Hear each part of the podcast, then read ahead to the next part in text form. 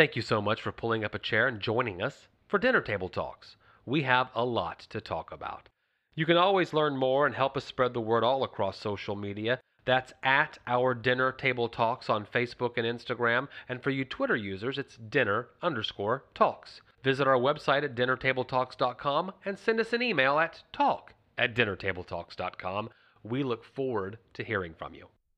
Dinner's ready.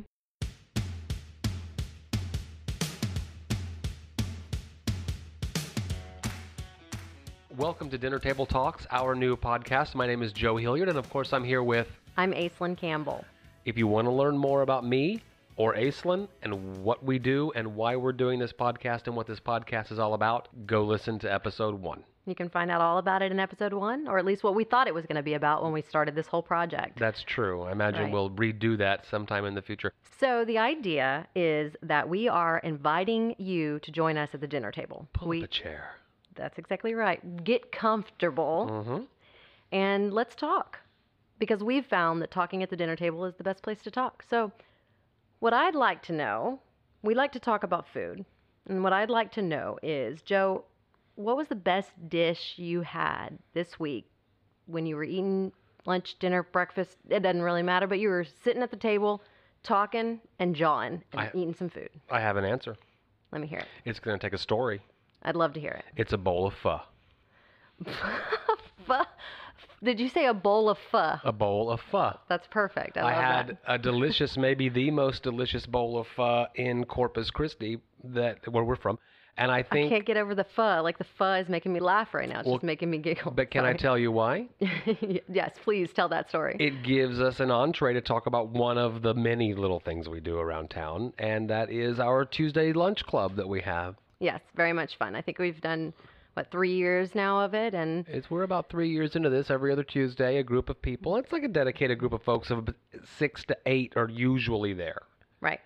And you have your six to eight regulars, and then you have those that pop in, kind of depending on if the concept that we're doing matches your interest and what part of town you live in, those kinds of things. Because once upon a time we were talking about, I think hamburgers or barbecue or something, and someone said, "Oh, my favorite barbecue place is such and such," and I'm like, "But have you tried this other barbecue place here in town?" And they said, "No, I haven't." I go, "Then you don't have a favorite barbecue. You can't have a favorite if you, well, haven't you tasted certainly them can't all." say this is the favorite, Or this, is, the best. right. You can have a favorite, but So that was the lunch group, and you and I, I think, kind of were the first two folks in it, and we, we created a little Facebook group, and we Yeah, invited a bunch of people, people, and and- then it was like, so what we do, and you'll hear us talk about this because every other Tuesday we are at this lunch, Right. and we have picked a topic. We call it a journey, uh, an expedition in a journey. Mm-hmm. we like to go on journeys. That's right. And so it began with, and I'll try to keep it brief, but it began with barbecue. And we went to every single barbecue restaurant in the city limits of our city. And I was nibbling on beef. That's right. You would. yeah, you- I, diet will be a part of our conversation for me all of the time. You uh, you relaxed your anti-meat in a restaurant if I don't know where it comes from philosophy just to take a little taste and say that you participated. Be a part of the group, yeah. Mm-hmm. You were our sides ju- uh, juror on that one, and we were able to go to every single barbecue restaurant, and the folks that went to most of them could then choose what is the best barbecue. Then we did burgers, and we did pizza, and we put a little twist on it, and then we did eventually pho. P H O. I learned on the journey that the proper pronunciation is not pho, but pho. yeah. And I think that was an old dinner table conversation, by the way, also. The pho and then the pho. And then I recall a conversation with one of our kiddos Yep. about Pho King Right. was the name of a restaurant. And Did you like that pho that we got from this place that recently closed down here in town? I'm sad to say. I, I did. They're the kings of pho. and then my 16 year old at the time, Huh? Uh, huh? Don't, right? They're the kings of pho. Right. Oh, I guess, yeah. I go, what would that make them? The pho king? How dare you curse in this home? Go to your room. We make ourselves laugh. Wah, wah. Horrible. So, so pho. So tell us about your pho dish that you had. So Just on the journey of pho, where we went to eight to ten, I can't remember pho restaurants around town, we learned a lot about pho and that there's different ways to cook pho based on the regional influence, North or South Vietnam. How to eat pho. When you get your pho, you should take a taste of the broth without putting anything into it. Just that, and that's going to be the indication of what you're, you know, that's going to tell you how good the broth is. Broth is everything. So we had gone through our whole pho journey and then a new place opened up, and we Well, and I was going to say that what I find oftentimes when we go that deep into a dish is that sometimes I like the less traditional of things. And, and with pho, I learned that the least traditional pho that we ate was the one that I actually preferred the most. And so something about the true pho flavoring is not my favorite, although the dish that you talked about was. Right. So Mm-hmm. we went back to try. So we might go from pho and then do uh, uh, an Indian food kind of journey for four, five, six weeks, however many Mm-hmm. restaurants there are. Your favorite food is Mm-hmm. Indian food. I know that about you. And then when the Indian's over, if there's a new pho place or burger place or whatever, then we will go back. So we went to a new pho place, and it was delicious. It was really, really good. And I ate meat, Mhm. so I actually got the Kobe beef one. Yeah. And I was really impressed. That was the best dish of the week for finding new pho. That made it the best food. Right. Not necessarily the best dinner table talk, but let me ask you that. What was your favorite dinner table talk of the week? Well, I have been dealing with some new diet issues. I've been dealing with some uh, thyroid concerns, and my the person that I'm seeing has encouraged me to stop eating any grains at all, and that's been for about four weeks now. And when that started, I learned that well first of all i started losing weight immediately even though i was already at a weight loss i began losing weight immediately so i had to start eating more Right. and so I felt full all the time, but I also never felt comfortable. Just that that and I and comfort is very important to me. Where we eat, any place we eat, I want to feel comfortable, but I want the food to make me feel comfortable. So the delicious chicken noodle soups and the just things that are comfort foods are really important to me. And I felt like I wasn't getting that comfort feeling. Oh, I, I was making you a bunch of steak. I Oh, was and I- making you a bunch of hamburgers. And I'm a Texas girl, and I love me a good steak and a good hamburger. But I wasn't getting that that warm because when you say no grain, you're talking about all your tortilla chips, all your breakfast tacos, all your sandwiches, All your all beer. your beer. That was a huge hit to me. And so we went back kind of to the drawing board and started thinking about what are some comfortable foods that you like and what could we do to make them. And so one of the things we learned was that you can use cauliflower in place of several different grain type things. Cauliflower Right. can become anything, and we learned about lots of different things, and some of those are definitely on the list. But this particular dish was the one that really felt the most comfortable to me, and it was King Ranch chicken mm-hmm. with um, cauliflower. Yeah. yeah, and it was this warm, comfortable casserole. And it had all of my favorite flavors in it. And it was a dinner table that we sat at the table, and we actually had some kiddos that were, you know, over at the house, not ours, but extra Friends. kids. Extra kids. Extra kids. Picked up a few. and Been doing that a um, lot lately. yeah, well, yeah, I, I would further here than anywhere else. That's true. Um, Re- put a revolving door at the front door. Just, Come on in, kids. right. And well, and so the dinner table for us is essential, and it doesn't really matter who is in the house. That's right. When we sit down to eat a meal, everyone is welcome to the table. That doesn't mean they always eat, but they're always welcome to the table. And one of the things I loved about this one was that everybody liked it, including the extra kid that was at the table. Mmm, this is good. So it became this really warm and comforting dish, and it felt good, and it reminded me of just being a kid and just being being able to have access to that comfortable food. Yeah. So King Ranch chicken. That's not what I asked you. What did you ask me? I asked you what was your favorite dinner table talk of the week. oh, I, I already messed up, didn't I? You didn't mess up. we just go a different route. But I will tell you this: since you skipped ahead to your favorite food of the week, Yeah. that first of all, how southern is King Ranch chicken? I mean, the the King Ranch, of course, is near our home. It's it's in Kingsville, Texas. It's the largest working ranch in America. It's a big damn deal down here. But is King Ranch chicken named for the King Ranch, Um, or is that just what the Southerners put no. on it? I'm pretty certain. Well, So if you're listening No, in no, New. York, if you're listening in Washington State, you may not even know what King Ranch chicken is. yes. And I was going to say, I'm pretty certain that I've looked at this before and that it actually is a traditional dish, a King Ranch dish.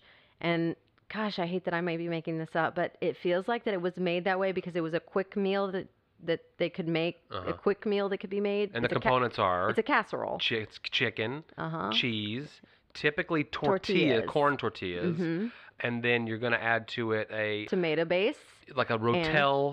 God, but but a chili tomato base. Yeah, so it's ch- got to have the, right. the heat in it to make Uh-huh. it really the King Ranch chicken. and then you're going to spice it up with you know cumin and. Uh, And I've had it before where they had like a red sauce, like a true like enchilada red sauce in Mhm. it before, or like chi- more like a chili sauce.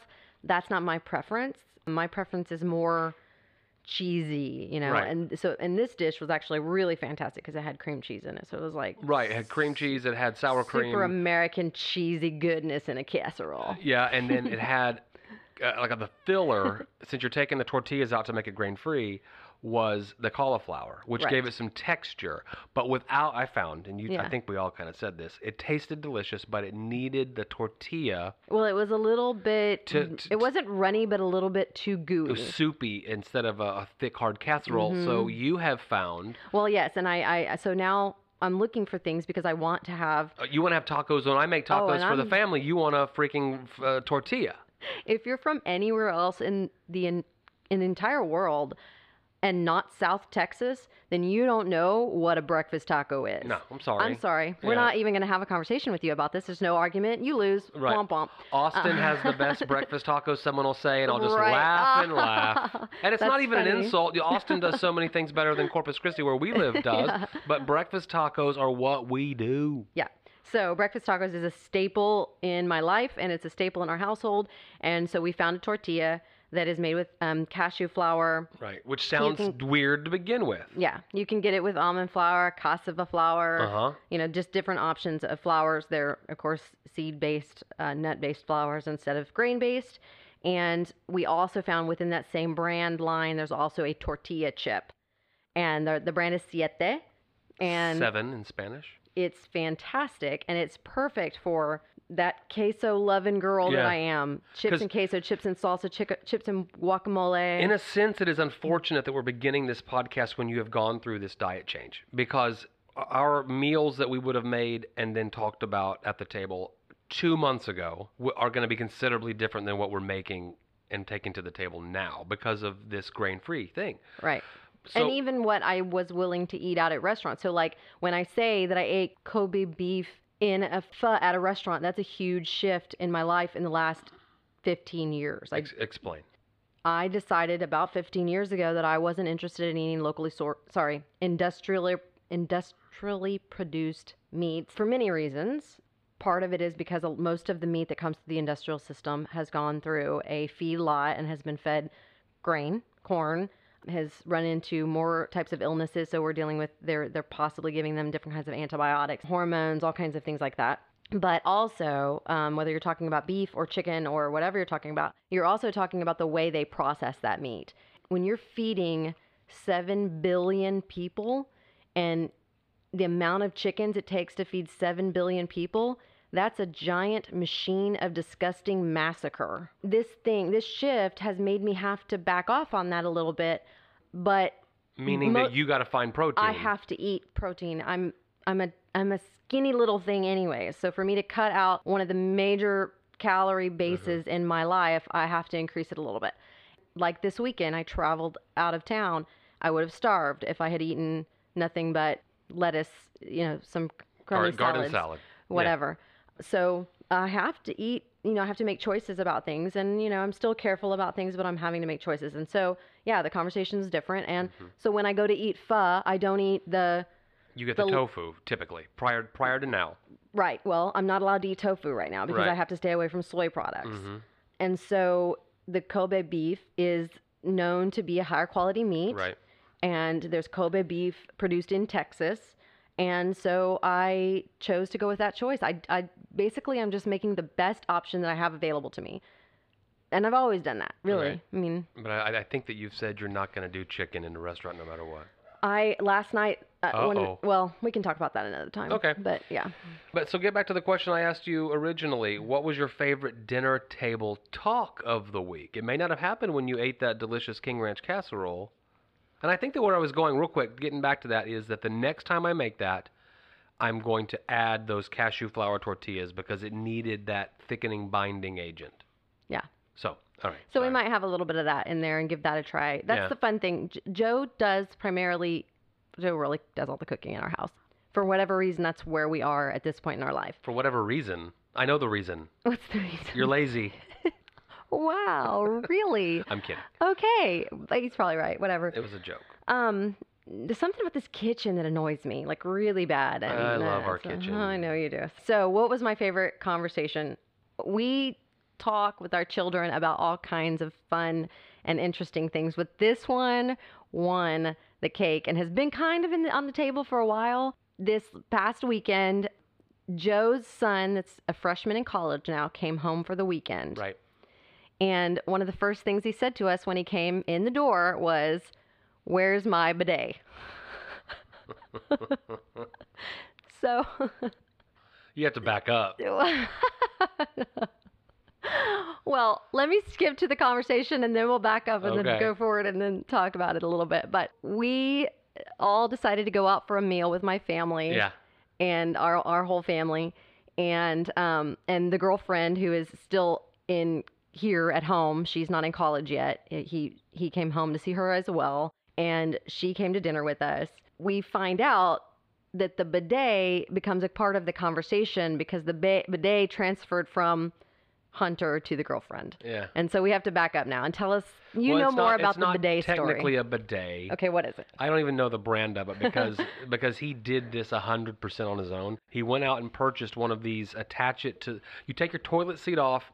You got your two holes that the the bolts and nuts go through to attach the toilet seat, and the bidet is like a little unit that you attach to the water, the water that fills up the tank of the toilet.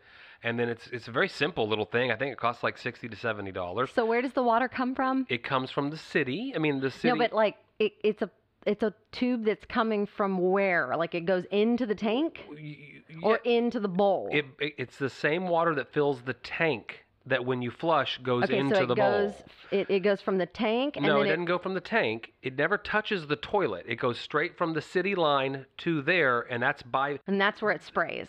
yeah, it's coming. It's city water, the same that you'd get out of the, out of the tap. so disgusted by this whole process. Right. So you you attach. Well, you don't like. I. Okay. How deep do you want to get into the bidet?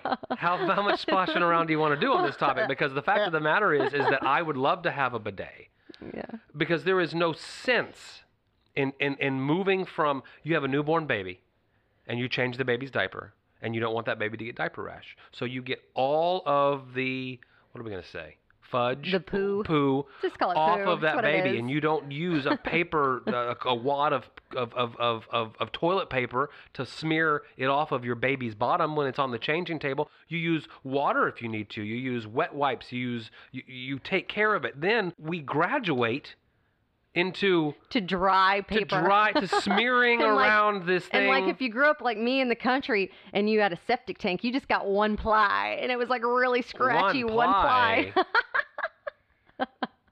Why do they make one ply toilet paper? Because the septic tank can't handle Uh, that anyway, stuff. so a bidet, you take a shower. You're taking a, your little bottom is taking a shower every single time you go. Now I don't know what's you know gross? I about that because you get into the shower. fine for a male, but when it comes to a female, our parts are more open, and I just can't. Like I imagine. Yeah, have you heard the stories about when you flush the toilet and then like Fecal- bacteria mass, Yeah. and your toothpaste gets back. I mean, your Uh, toothbrush right. and your you drink, the glass it, you drink right. out of, it gets bacteria. Now you're spraying it up inside no, you're not. you. It's no, it's a stream that's coming directly oh. from the city water source. Uh, it's still spraying It- from the toilet region and it's going up inside. Like, no, females, I just, I don't know. I mean, I, I you can disagree with me, other females. This was but a bidet little unit. like I said, 60, 70 bucks. You attach it underneath your toilet seat, and then you can elect to use it or not. So he had this at his mom's house, and when his mom moved, he brought it over to our house. Right. Broke our toilet seat. That was a thing that, yes, like, it was. we have, we have uh, currently living in the house two teenage girls and at that time this teenage boy as well. right. Which that's a whole different conversation Sure. about teenagers, teenagers in the bathroom and, And then their he- disgusting bathroom. And then he wanted to take his bidet unit, uh, Uh-huh. we'll, we'll just say bidet, to college with him. We got we get up there to move him in. It's in the car. I go to look at the toilet, and these are industrialized dorm toilets. You're not taking that toilet apart. They're not allowing you to. So the bidet came home with me. The first words, you're right, when he came in the door. First words. Where's my bidet? I want to give this disgusting. Now the disgusting part No, is because no. an 18 year old boy No, he goes, has I want it. this. Where is it? Okay, I we tell him where it is. Then and then you go, you're not planning on. Well, no, you can't- take that back to college. It won't work. No, I know. I and, and then you go, you're not planning on giving that to someone. Yeah, and then he names a friend. A friend, so and so might be interested in it. And as he shows, his, shuts the door, you laugh so loud. Yeah. You're like, is that a thing now that we're sharing bidets in the 18 year old specter of 2019? Because a bidet that's been hanging out around the toilet is bound to get gross. Oh. right? Not the water coming out of it, but the actual unit. Just like your toilet seat would get gross or the toilet bowl would get gross. You got to clean that thing off. To hand, that would be like getting a new toilet seat and then giving your old toilet seat to a friend. No, that just goes in the garbage. So then fast forward to the dinner table Yeah. conversation, Uh huh. and she's grinning from ear to ear, Yeah. just excited that he gave her, Her. a gift. Right.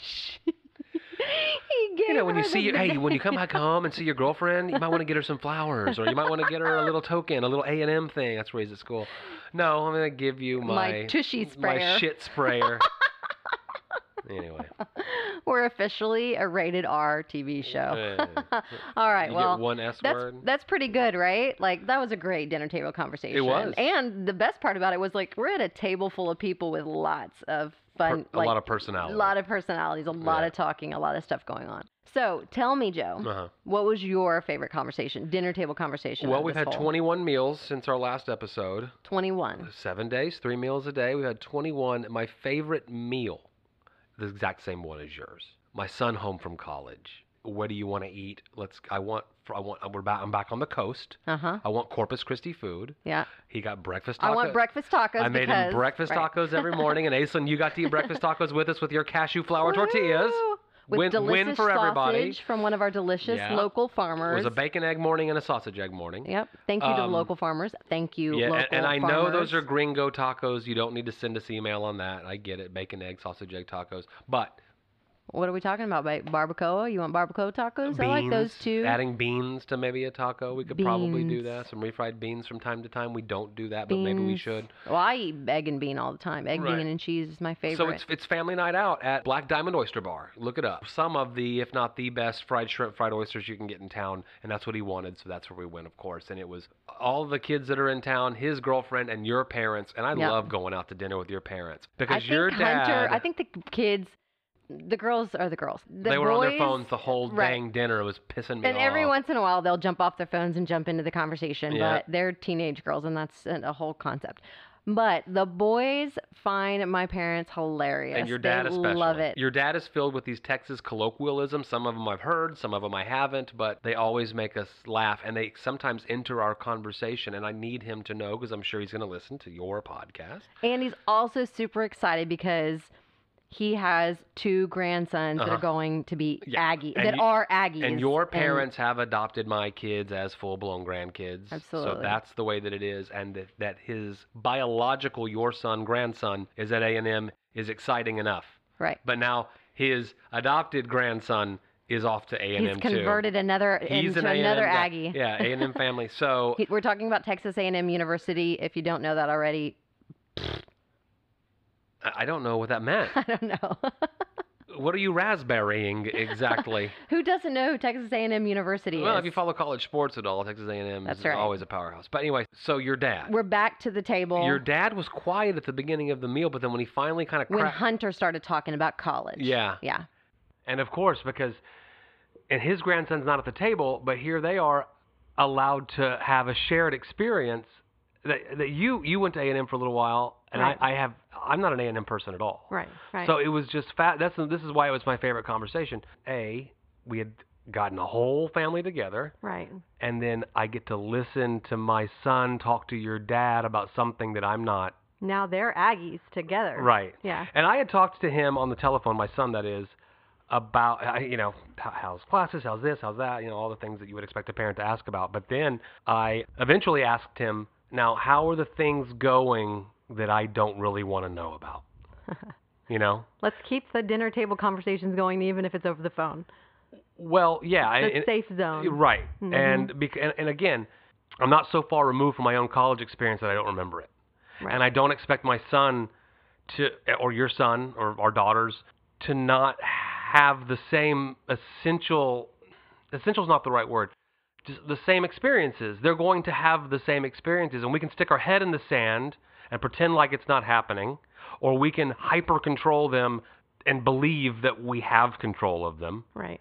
And I always like to believe that they need to have an opportunity to make mistakes and to make decisions, but we're really not that far away and we're definitely even closer than maybe it was when we we were in college because a phone call is super quick, Mm. you know, these days.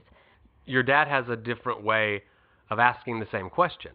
Right. And you remember what he said. And this is actually the second time this has come up, so I, you know, I had a quick response to it almost immediately. But he he asks Hunter, "Well, so y'all have y'all gotten a keg in the dorm yet?"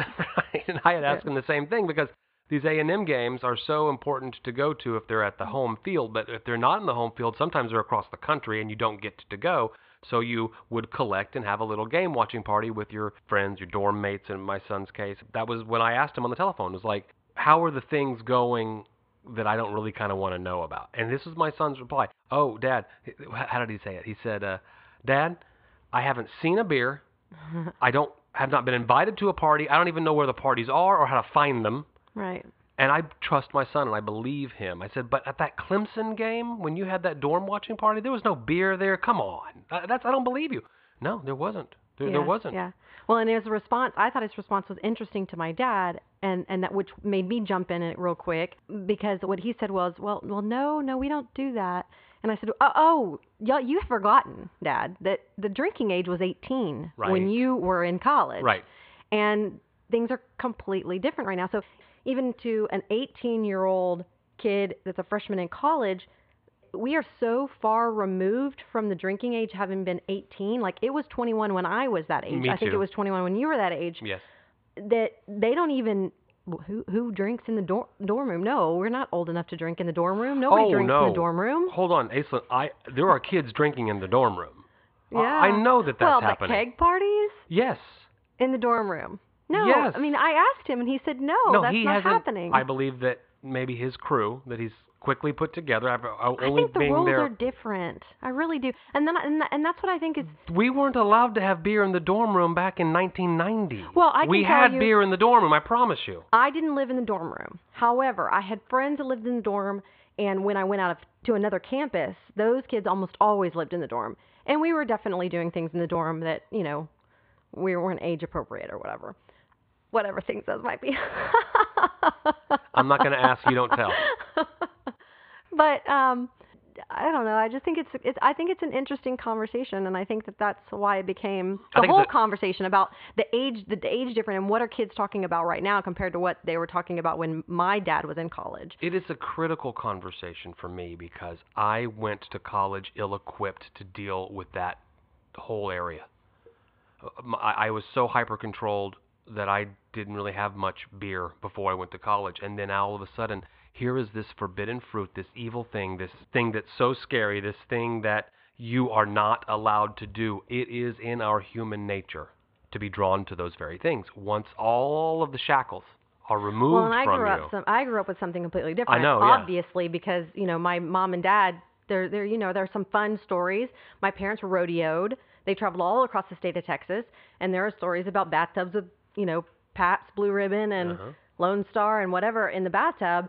And so there are funny stories about that. But drinking was not a big deal in our household. It was a huge deal in my household. right, We will have an eternity with this To podcast talk to talk about all of that. right. It's just what we're talking about now. Well, I have the same fears, and my fears are different. My fears for my son are are are not duplicating what I did, which was take it too far and and let it uh, interrupt your studies and let it interrupt your plans for your future. Yeah, and our So kids are so good and on track that But I think it's because they know they can tell us anything. And I don't mean to be naive. I don't mean to sound, but I pulled the wool over so many people's eyes.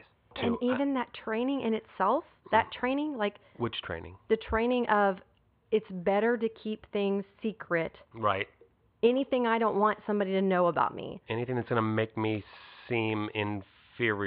To whoever it is. If it's your parents, your children, your wife, Well, your, if it's, if it's a church group, it's it's the things we call sin that everyone's doing and everyone lying and lie everyone's lying about Yeah, a, a, a, that- life of hypocrisy. and I have a completely will not do different that. upbringing. I'm not saying that it, everything was perfect and right and yeah.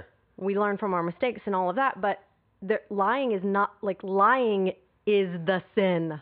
Don't lie to us. Tell us what's going on.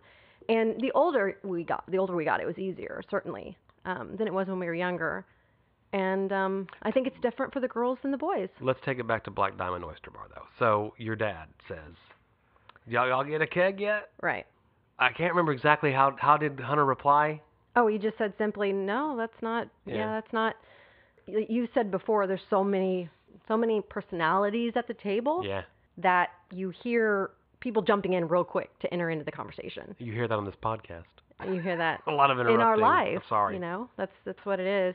So I mean, I think that you know the the conversation is drinking age and what's the drinking age and you made a comment to me that was funny about what are the kids talking about now compared to what they were talking about then, and that's been kind of an interesting ongoing conversation because our kids have not had the same experience that we had No. When we were kids. and we didn't have the same one that our parents did. I mean, and I expect that it won't be too many episodes before we are talking about generational gaps and the differences between boomers and millennials and that kind of thing. I look forward to that. But that was my Mm-hmm. Favorite dinner table conversation. Yeah, it was good. I liked that one too. I would I, I would have thrown that one up there as well. You know, if I hadn't you know had a bidet to talk about. well, So- and I love that you have a bidet to talk about. No. Damn, we left about that. okay. There's this other fun thing that we want to do to wrap up the dinner table talks. And we think that it'll also be something that will become interactive. So as we, you know, get those social media things pumping and people are responding and interacting and listening, we hope that you will join into this last part of the dinner table conversation. We brought to the table back when we first got together, when we were sitting down at a table with 11 year old, a 12 year old, a 8 year old, no, and a when 6 we year old, or something like that. No, no, no. When we were first sitting around the table, it was a six-year-old, an eight-year-old. 11 year old and a 12 year old. Yeah, That's what I just said. But it's okay. I'm gonna leave that in. Did you just say that? That's literally Where was my head? Except I said 12, 11, 8, 6 instead of 6, 8, 11, 12. Anyways, that's that's our kids. That's when that's about the time that we got together. Why would you? in, why uh, would you start and then go backward? You start with the youngest and you go forward. You completely threw me off You get game. to make the rules, right? Well, well, only until you do, and Right. I try to, and then you. Uh, okay, let's get back to this thing that we did. So, I'll be quiet. so one of the things that you brought in was that you had had this clear box I don't even know where I got that. um, and the the thing is called Table Topics Family. All of the things that they talk about about mm, those, making those dinner table talk conversations work. Sit at the dinner table and play play games, and sit at the dinner table and da da da. And we just wanted to talk because we felt that that was a strong, important part of our family. So, what we're going to do each week is pull out a box, a question, a random question, and I'm going to let you pull this out, this random question out. Do it first. Yeah. Okay. And I think that we would like to know your thoughts about these things as well. I think it's important to also point out that we have not looked at these cards in six years or three years maybe, and we pulled them out of the closet. And I honestly do not know what this question is about going to be. Some of these questions are better than others. So if it's lame, do we pass and skip, or do we I just answer we, it I no think matter we what? go for it. We try it. But I, and I think that it's important to know that this might have been where we started, but the No, reason it good. went into the closet was because we didn't need to. The dinner table conversations were a part of our life and are a part of our life. Right. Table topics. Okay, here we go.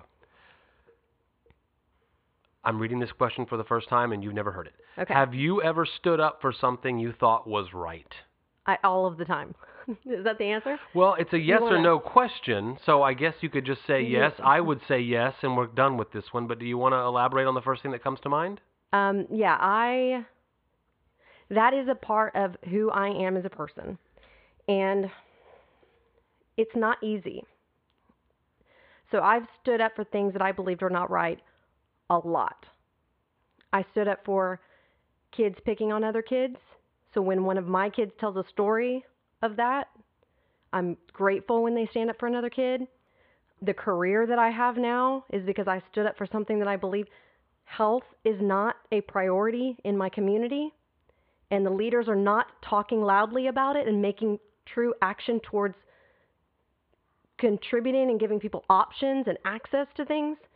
So I stood up for that, and probably the most shocking thing that I stood up for was a nose to nose argument with our mayor where I there was a section of pedestrian area that was safe that they were just opening up and making it available for cars to start driving through again with no discussion with anyone. Eh, That's mine too. That's the first thing I thought of because we were on the news and stuff doing it. And I guess we can post some of those But articles to social for the- media. It's a little I mean, boring. you stood up for the the Uber thing. I mean, you've been standing up. You, Well- I, I, I stood up for things. That's who I am as a person. Yeah. But you were, you are, you have such a good public speaking. You're so strong in that area that well, you, I just I look. It boils down to this, and I don't want to bore the folks that don't live in this city. right. But people are dealing with Uber fights and scooter fights and Airbnb and Sure, and all there of the could be new listeners that fall on an opposite side of the issue than us. go but all the way back it- to the carriages, right. the carriages, what we whatever. fight in this, what we fight in the city that we live in, is that progress in technology, and especially technology-based progress, is immediately vilified. As, in other words, it's this classic older. When I say older, I mean the, the age of the city and the, the median age of the politicians that, that kind of run it. and the median a- the, We the know- median income, which means the people that might have some interest in standing up for things, don't have the means or the time to even do it. we know we need to do things differently, but we're not going to do anything differently. That frustrates the hell out of me because it is it is lip service at its it's lip service. Somebody said the other day when I was in a conversation with a few Mhm. leaders, Mhm. we we shoot ourselves in the foot with arguing over whether it's right or wrong or allowing it or not allowing it before we even give it a chance to know if it's something that might work well in our community. Right. So you mentioned Uber. Rideshare went through almost every single city and had the exact same conversation, and the uh, in different cities across America. You can Google Uber Phoenix, Uber Washington D.C., Uber whatever. uh, The same conversations in every single city. Well, I I would argue that the conversations weren't the same in every city. Because Well, I don't want to get bogged down Well, in I, the. I know. I think that that's valid to talk about when you're talking about cities that are more rural and less urban, where where a it's easy to get around in San Francisco when you don't have a car or you need a They- driver's okay. service, or New York City or Houston, even for that matter. So what these technologies do really quick is they start. They, they're not waiting on permission because there are no ordinances on the board that prohibit or allow. So they just start. Uber is in your town. Uber, Lyft, Ride. There was another one that I think it's since gone out of business. And the def- default reaction by enough city council members to where it would not get any kind of fruitful discussion was the taxi cabs don't like it. They are an established entity, therefore, no. And you and I and a parade of other people. I mean, I was involved on the boots. Like, let's create the Facebook group that, that makes this thing a thing, and let's let's rally and get signatures to put it on a ballot. I mean, like, it, and not because I have any stock, literally, in Uber or in, in Ride or Lyft or any of them. I just knew it would be better for our community, and I knew that we were about to just say no, and we don't need in this city another excuse to drive young people away with that kind of attitude. And eventually, it went, it got voted down, and the Texas, the the Texas legislature said no. Which actually that makes me more angry than anything else because We my- don't have the capacity have to to make have- good decisions at home. because we have to have preventative laws that come from our state Mm-hmm. because we as a city can't make the right decisions for ourselves Right. and then that gets back into that conversation and I don't I want to be able to make my own decisions at a local level based on my community and what's best for my community. And what was best for my community is we needed ride share options. And we needed people needed cars. a side hustle. People we needed, yeah. we yes, we needed we extra needed income. We need a drastic d- d- reduction in, in DWIs. And the argument, when the argument comes down to moral and fear based arguments, I'm always going to have to go, go hard against it. You're always going to stand up for something that you thought was right. That's right. I'm afraid If we're gonna bore reason- people. If the only reason you're fighting about something, no. Wait, are you kidding? I think If- that getting deep into the Uber conversation that is over and we won in a circuitous way. Well, I think that you're right, but I think that it's I think I think that what you will hear from me as it relates to this particular question mm-hmm. is that when it comes to something a decision that is made based on your moral and your fear-based whatever, then I'm going to say no, I believe something different. My morals are different. That doesn't make me less moral. My I don't have the same fears that you have. That doesn't mean that I don't have different fears that I might fight hard against and you might come back at. But when the argument is all fear based and moral, then we're not having real conversations about what should and should not really be regulated in our country, which is a whole other conversation. I think we should wrap up, but before we do, I'm going to say something. We haven't even talked about how you ran for mayor once upon a time, and I'm going to leave it at that. so, I think this was a fantastic first long episode. and what a great question to get to answer because, yeah, I mean, was. that's, that is hugely what we're about if you ask anyone. And we want to hear your answer to the same question. Have you ever stood up for something you thought was right? Or have you ever wished that you stood up for something and when it came down to it, if you had stood up for it, you might have made a difference? That matters. So hang tight and you'll hear exactly how you can get in touch with us. We'll see you next week. Bye. Thank you again for joining us at our dinner table. We hope we filled you up. If we told you we would share something, you can find it at, at our dinner table talks on Facebook and Instagram. And for all those Twitter users, at dinner underscore talks. Be sure to visit our website at dinnertabletalks.com or send us an email, talk at dinnertabletalks.com. We definitely look forward to hearing everything you have to say at our dinner table.